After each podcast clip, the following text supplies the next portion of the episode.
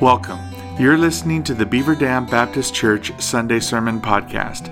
If you would like more information about Beaver Dam Baptist Church or have questions about today's message, please visit us on the internet at www.bdbc.org.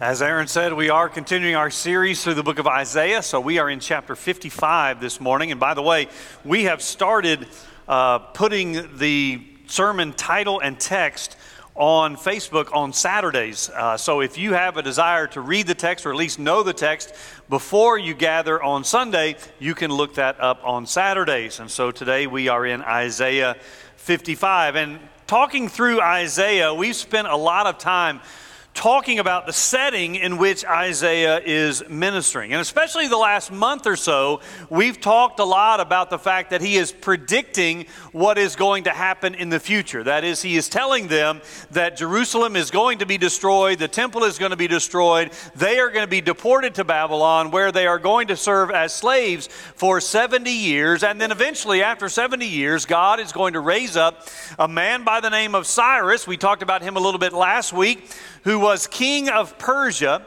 and Persia is going to defeat Babylon, and then Cyrus is going to issue a decree to allow the Jews to go back to Jerusalem and rebuild the temple and the city. And the, that part of the story, the return, is told for us in the books of Ezra and Nehemiah. Now, we've done all of that because the more we understand about the context of the letter, the more we understand the scripture itself. And therefore, ultimately, the better we can apply it and the more correct we can apply it to our daily lives. And also, we want to get into the mind of the original audience as best we can. That is, what were they thinking? How are they feeling? What are their doubts and discouragement? What are their hopes and their dreams? And in doing all of this, we focused quite a bit on their physical circumstances. That is their current state of affairs and their desire to eventually return back to Jerusalem. And although God is going to do that, even as He had promised, frankly, it is not His major concern, and therefore it should not be our focus either. Yes, God did want them to return. That was the promised land, the land that God had given them. So God did have an interest in bringing them back to that land. But it was not his primary concern to bring them to a geographic region. God's primary concern was for them to return to him. Their relationship with him was always more important than the land upon which they lived. Likewise, we occasionally talk about the fact that America needs to return to God. And I am not disputing that. I am not debating nor disagreeing with that assessment. However, I usually do not preach my sermons to America, unless, of course, you count the hundreds of thousands of people that are no doubt watching online even as I speak. Now, that's ministerial counting, if you know what that is. We ministers tend to exaggerate when it comes to how many people are listening to us, and so I am exaggerating. But when we talk about the emphasis on America, we tend to emphasize someone else. That is, does America need, need to return to God? Absolutely, but that's for the people out there. We don't tend to think about ourselves when we talk in that manner. But if there are so many in our country who indeed do need to return to God, then statistics would tell us that some of us likewise need to return to God.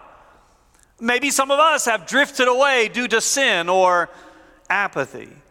Perhaps we've become accustomed to the routine of Christ and to the routine of the Christian life, but the joy is now gone. Maybe you even know that something is missing and have known it for some time, but you just can't put your finger on it. Sometimes we call it our need to be revived or renewed. Today I'm simply calling it our need to return to God. Last week from Isaiah chapter 45, my title was Turn and Trust. It was an evangelistic message to those who have not put their faith and trust in Jesus Christ, telling them you need to turn away from your sin in repentance and turn toward God in faith so that you can be saved. Today, the message and the text is very similar in that sense. It is indeed evangelistic. And so some of you may still need to turn and trust. But the word here in our text in verse 7 is return. And so I'm talking today not only to those who need to turn to God eh, for salvation, but I'm talking to those who need to return to God. You know Him as your Lord and Savior, but you've drifted away and need to return.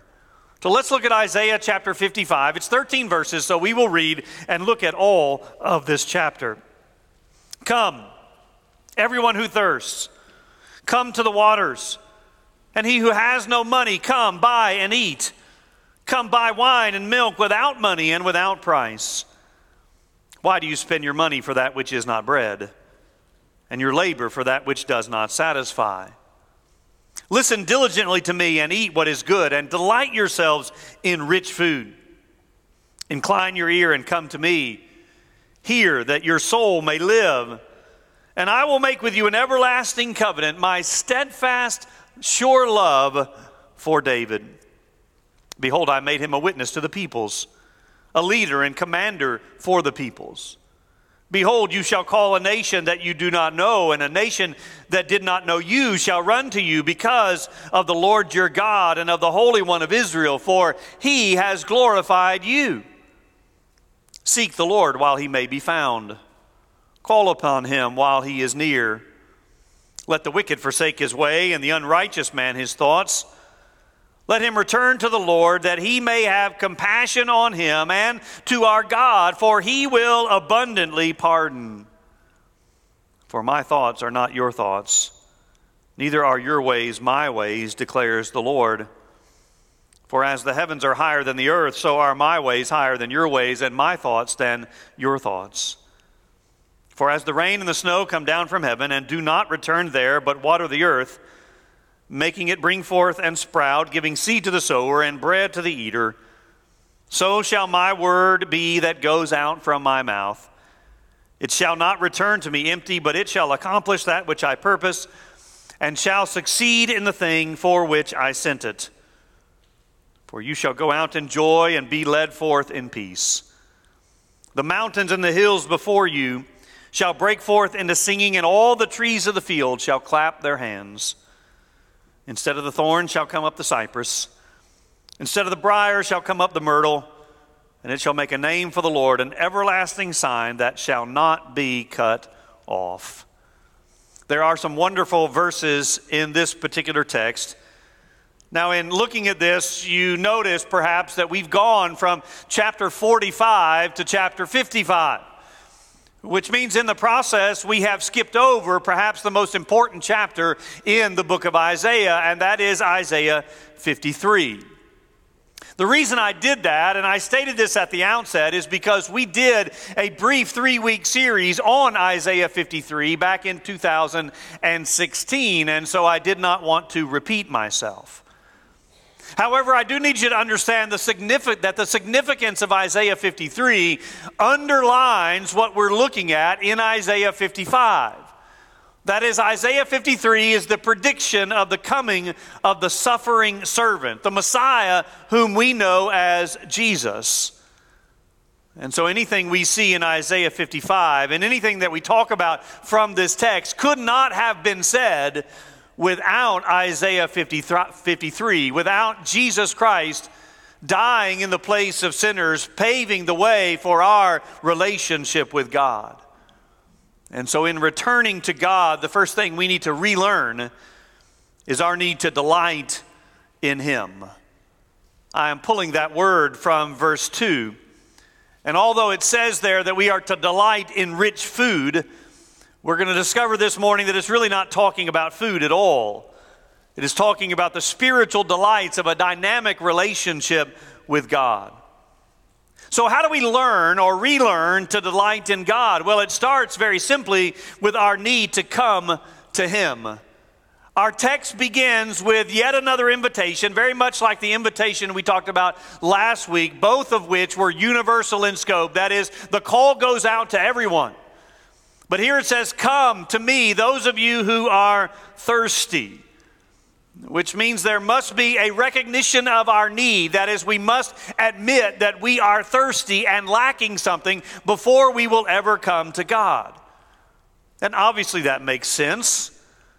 We will not be ready to seek a solution to a problem unless we first know that there is a problem. So you and I will never return to God until we first acknowledge that we have drifted away from God. As I've said before, in this desert environment in which Israel lived, water was a life and death issue. And so in the Bible, water becomes a symbol of spiritual life, quenching your spiritual thirst by coming to God in faith. And the imagery certainly reminds me of that famous encounter that Jesus had with the Samaritan woman at the well. Instead of going around Samaria, as was the custom of the Jews, Jesus went through it and he paused at a well. And there comes a woman to the well who did this every single day to draw water. And she is shocked on this particular day to find a Jewish man by the well and a Jewish man who speaks to her, both of which did not happen in that culture. And he says to her, Would you give me a drink of water? And a dialogue begins, and eventually Jesus says to her, If you knew who I am, who am speaking to you, you would ask me for a drink of water. Now, as was often the case in the New Testament, they always thought in physical terms. And so the woman looks at Jesus and realizes that he has nothing to draw water. And so he, she says to him, How can you give me a drink? You have nothing with which to draw. And so they begin a, a dialogue about worship. And eventually he says to her, I could give you water that would spring up from within you to everlasting life, such that you would have no need of coming to this well again. Again, she's thinking physical terms. And she says, Give me this water. Then they have the dialogue about worship. And eventually, Jesus acknowledges to her that he is the Messiah who can give her spiritual water to quench her thirst. And so, this is the kind of water that Isaiah is talking about here as well not literal water, but the water of life that is found in God alone. And then, of course, he expands the imagery to talk about food and invites us to come and enjoy freely. So you say, Well, I cannot afford this water. I do not have the money to buy this benefit that God is talking about here. And so Isaiah says, There is no money necessary. It is freely offered and it is freely given. And you might know the well used phrase, if it's free, it's for me, right? I mean, that's a, that's a good thing. I mean, if you're giving something away free, I'll take it. Most of the time, even if I don't need it, I'll, I'll take it anyway. I like a good bargain. I like to make sure that I get the best price for whatever it is I want, but free is even better than that. And so, if you were to ask me, what is your favorite restaurant? I probably wouldn't say it, but my thought would be whichever restaurant you're taking me to and you're paying the bill. Because I like that. Now, I'm not saying that to get an invitation to lunch. I'm just acknowledging that we like something that's free. That's why when we do go to lunch with someone, we, we play that game with the bill where we act like we want to pay it, but we don't put up a whole lot of resistance when the other person says they're going to pay it because we like free. So, why then does it say in our text that it is free and yet we must buy it? How can we buy something that is free? Because it's free to us, but it is not free. Remember, I told you that the suffering servant of chapter 53 underlines everything we're looking at in chapter 55. And here is one of the places that we see that. He paid the price, so the bill has already been settled. It wasn't free, there was a serious price to be paid, but that price has been paid, and therefore the invitation to you and I is indeed free. We can come and we can enjoy the banquet. But the crazy thing is, we would rather, rather than accept this invitation and enjoy its benefits, we tend to often go in a different direction and settle for far less. There are endless delights in the presence of God, and yet we choose a different path, a path which Isaiah acknowledges cannot satisfy. And so we substitute junk food, if you will, with the bounty that the Lord is offering And then we wonder why we don't have a vibrant relationship with God that satisfies. Again, I'm reminded of something Jeremiah said, another Old Testament prophet. Jeremiah said, My people have committed two evils. They have forsaken me, the fountain of living water. That is, they have turned away from God. And they have hewn out for themselves cisterns, broken cisterns that can hold no water. He says the people had left the God who would spring up within them this fountain of living water, and they've gone to dirty and broken cisterns that never could possibly satisfy. And that might just describe you this morning, the way you've been living. And if so, you have this invitation to come and to delight in Him, to feast in the food and beverages that He offers. You need to respond. But there is, a second, there is a second aspect to this delighting in Him, and that is we must also listen to Him. Verse 3 closely ties these two elements together. Come to me, but as you do so, you must also hear and listen. We have all kinds of voices vying for our attention, and often it is the loudest that seems to win out.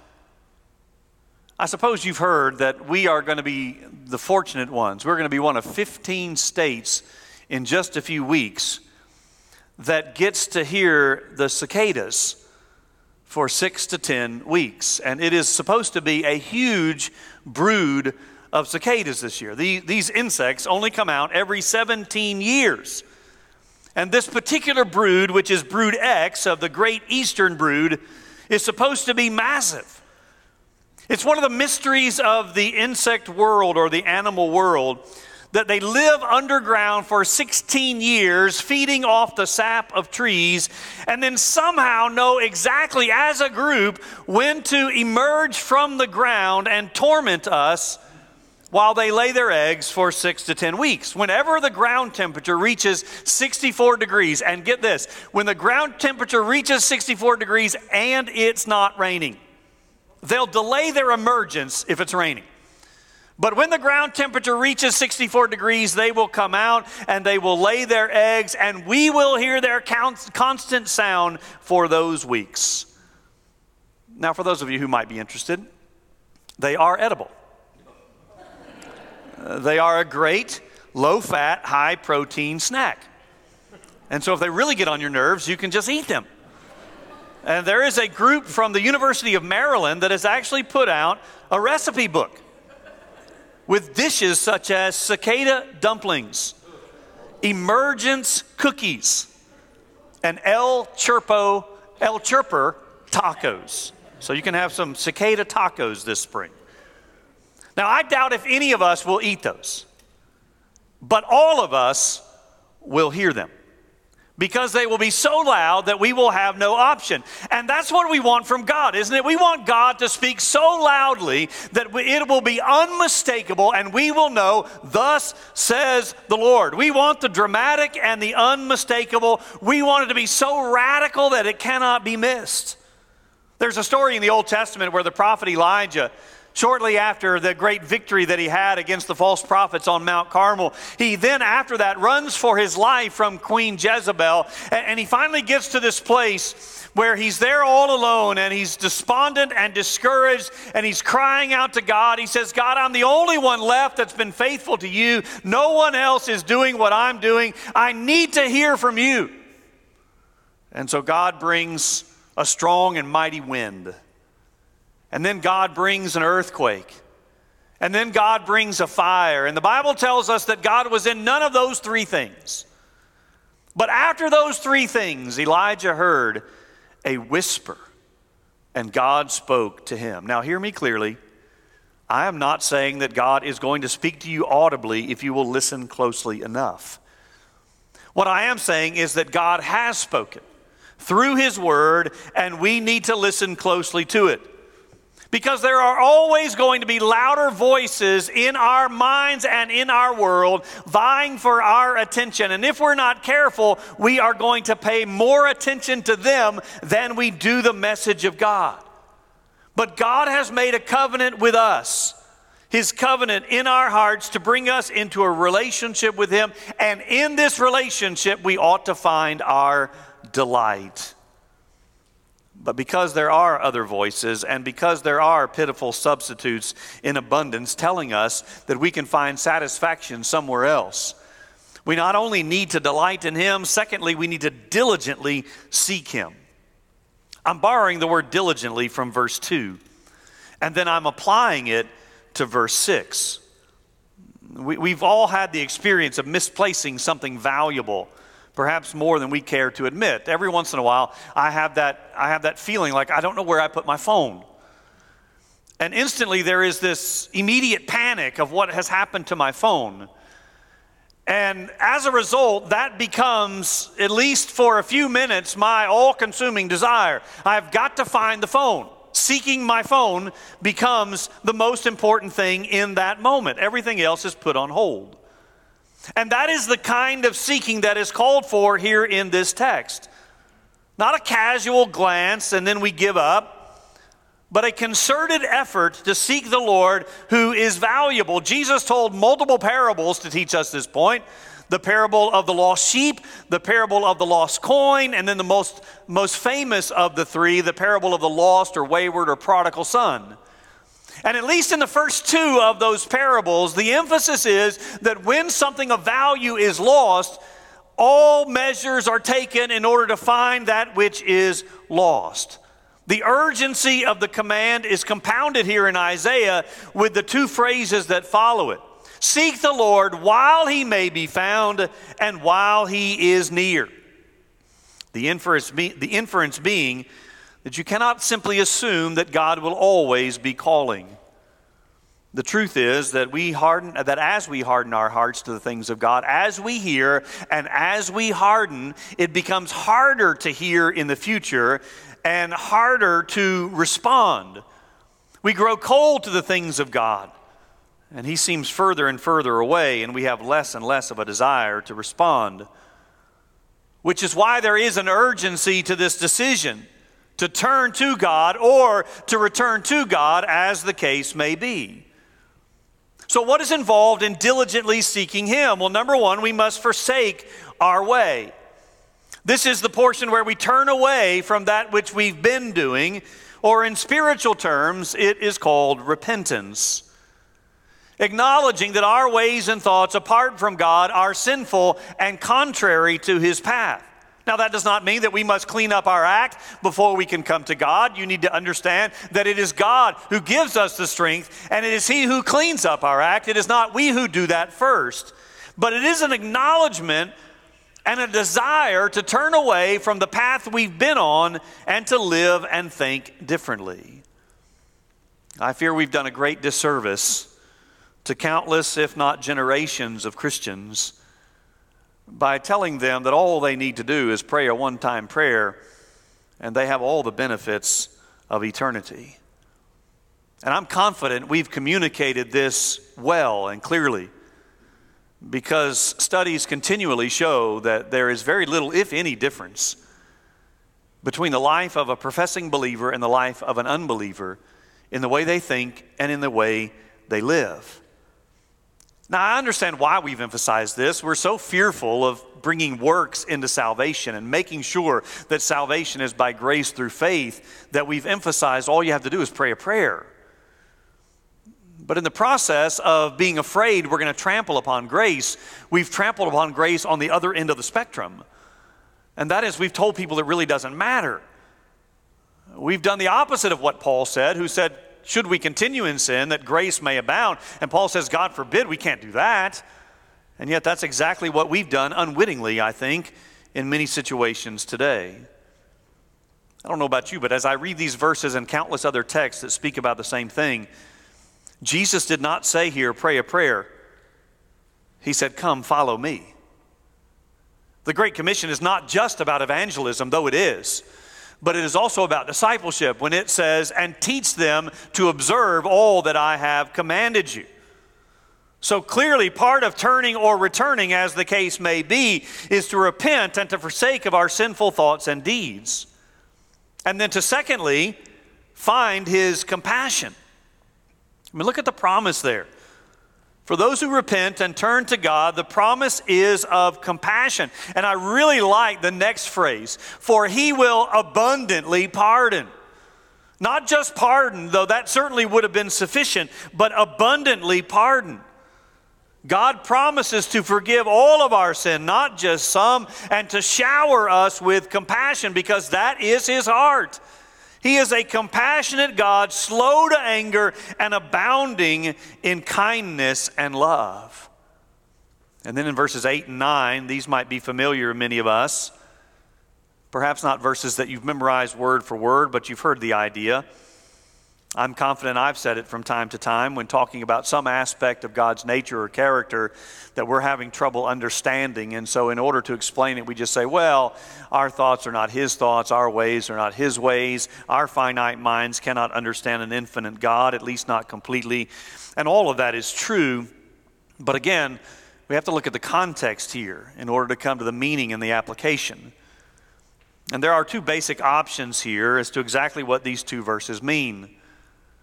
First, you notice that the words ways and thoughts are repeated multiple times. You must turn from your ways and thoughts, and then our thoughts are not God's thoughts, our ways are not God's ways. And so, what, what, it, what it can mean here is that obviously we must turn away from our ways and our thoughts because our thoughts are not God's thoughts and our ways are not God's ways. Our ways are wrong, His ways are not. Therefore, we must turn from ours and turn to His. The other option is to use the grammar rule. Sorry to throw in some English here, but the grammar rule of the nearest antecedent. And the nearest antecedent here to verses 8 and 9 is the compassion and pardon that I just mentioned. So, here the idea would be that it is hard for us to believe that God is so full of compassion and that God will so abundantly pardon. We find that hard to believe because our ways and thoughts are different than His. In other words, we tend to hold grievances, we tend to fail to show compassion and pardon others. I taught the youth group this past Wednesday night in Jake's absence, and he asked me to teach on the book of Jonah. And so we talked about the book of Jonah, not just about a man and a fish. There's so much more to that book. But we talked about the fact that Jonah didn't want to go to Nineveh and preach the gospel because he knew God to be a God of compassion and pardon. And he did not want the Ninevites to be saved, they were his enemies. So he knew if he went and preached, God just might save them. And that's not what Jonah wanted. Jonah wanted judgment on his enemies, not compassion and mercy. And I think in that regard, Jonah is so very much like us. We want others, especially those who have somehow sinned against us, to get what is coming to them. And therefore, we have a hard time understanding a God who is compassionate to pardon us, even as we continually, to sin, continually sin against Him, sometimes even with the same sin over and over again. Now, again, both of these conclusions as to what verses 8 and 9 are specifically referring to, both of these are biblical. It's just a matter of which one Isaiah is talking about, and we can't be completely sure. But thirdly, diligently seeking means that we must fulfill his word. A few weeks ago, we looked at the verse that said God's word uh, remains. Unlike the grass and the flowers that fade away, God's word abides forever. Verse 11 builds on that and proclaims that God's word not only remains, but now it accomplishes that which he desires for it to accomplish. Just like the rain and the snow that comes down from heaven, it does not return there. Rather, it accomplishes what it's intended to accomplish. And in creation, the rain and the snow, especially in a desert environment where there was no irrigation, it was vital. It was life and death for the crop. And so the rain and the snow uh, provided moisture for the crops so that the crops could produce fruit. The fruit could be eaten by the people. And not only did it produce produce for the people, but it produced seed for the next year. And so if there was no moisture, famine was not very far away. The prophet Amos applies this to the Word of God. He says there is coming a famine of the Word of God, but that's not what we want. What we want is to read and hear the word and embrace the promise of God and to bear fruit accordingly, not only fruit in our own lives, but fruit in the lives of those to whom we proclaim. Which leads us to our third point. A return to God comes with a desire to follow Him. I basically referenced this a moment ago when I said it's much more than just praying a prayer. Instead, we are to take up our cross and follow Him. That's what Jesus said. Jesus didn't say, pray a prayer and you're good. Jesus said, if you want to be my disciple, take up your cross and follow me. But that does not mean that life is going to be filled with suffering and pain, though there is going to be that. In this passage, we find the positive side, the good side, if you want to call it that. First of all, we, say, we see that we follow him with joy. This is not a grin and bear it kind of approach. This is not a keep your head down and hopefully you can make it to the end and go to heaven when you die. There's much more to the journey than this. And so we see here creation personified as breaking out in song and praise in this renewal. And again, the question becomes what specific event is Isaiah referring to in these last two verses? Well, some take it to refer to when they do return to Jerusalem after the 70 years of captivity. And there certainly would be much joy at that time, and yet we also know that many of them chose not to return. Uh, many of them had become so comfortable in Babylon, they stayed. Plus, the transformation of nature that's referenced here seems a little bit strong to represent merely their journey back home. And so others conclude that, the gather, that this is the gathering of the saints at the end of the age, where the earth likewise will be transformed, and certainly this indeed might be the case. A third option is that this is spiritual in nature. It's not a literal return to the land, but a return to God through redemption. And I made the point at the beginning of this sermon that returning to the presence of God was always more important than a literal, literal return to a specific piece of land. And in this case, the change in nature would mirror the change in our own nature when we are redeemed. And that new nature then includes joyfully following. And then, secondly, we follow in peace which again can mean several things. If it's physical in nature here, it can mean they'll have physical peace on the way to Jerusalem. That is, they do not have to worry about their enemies.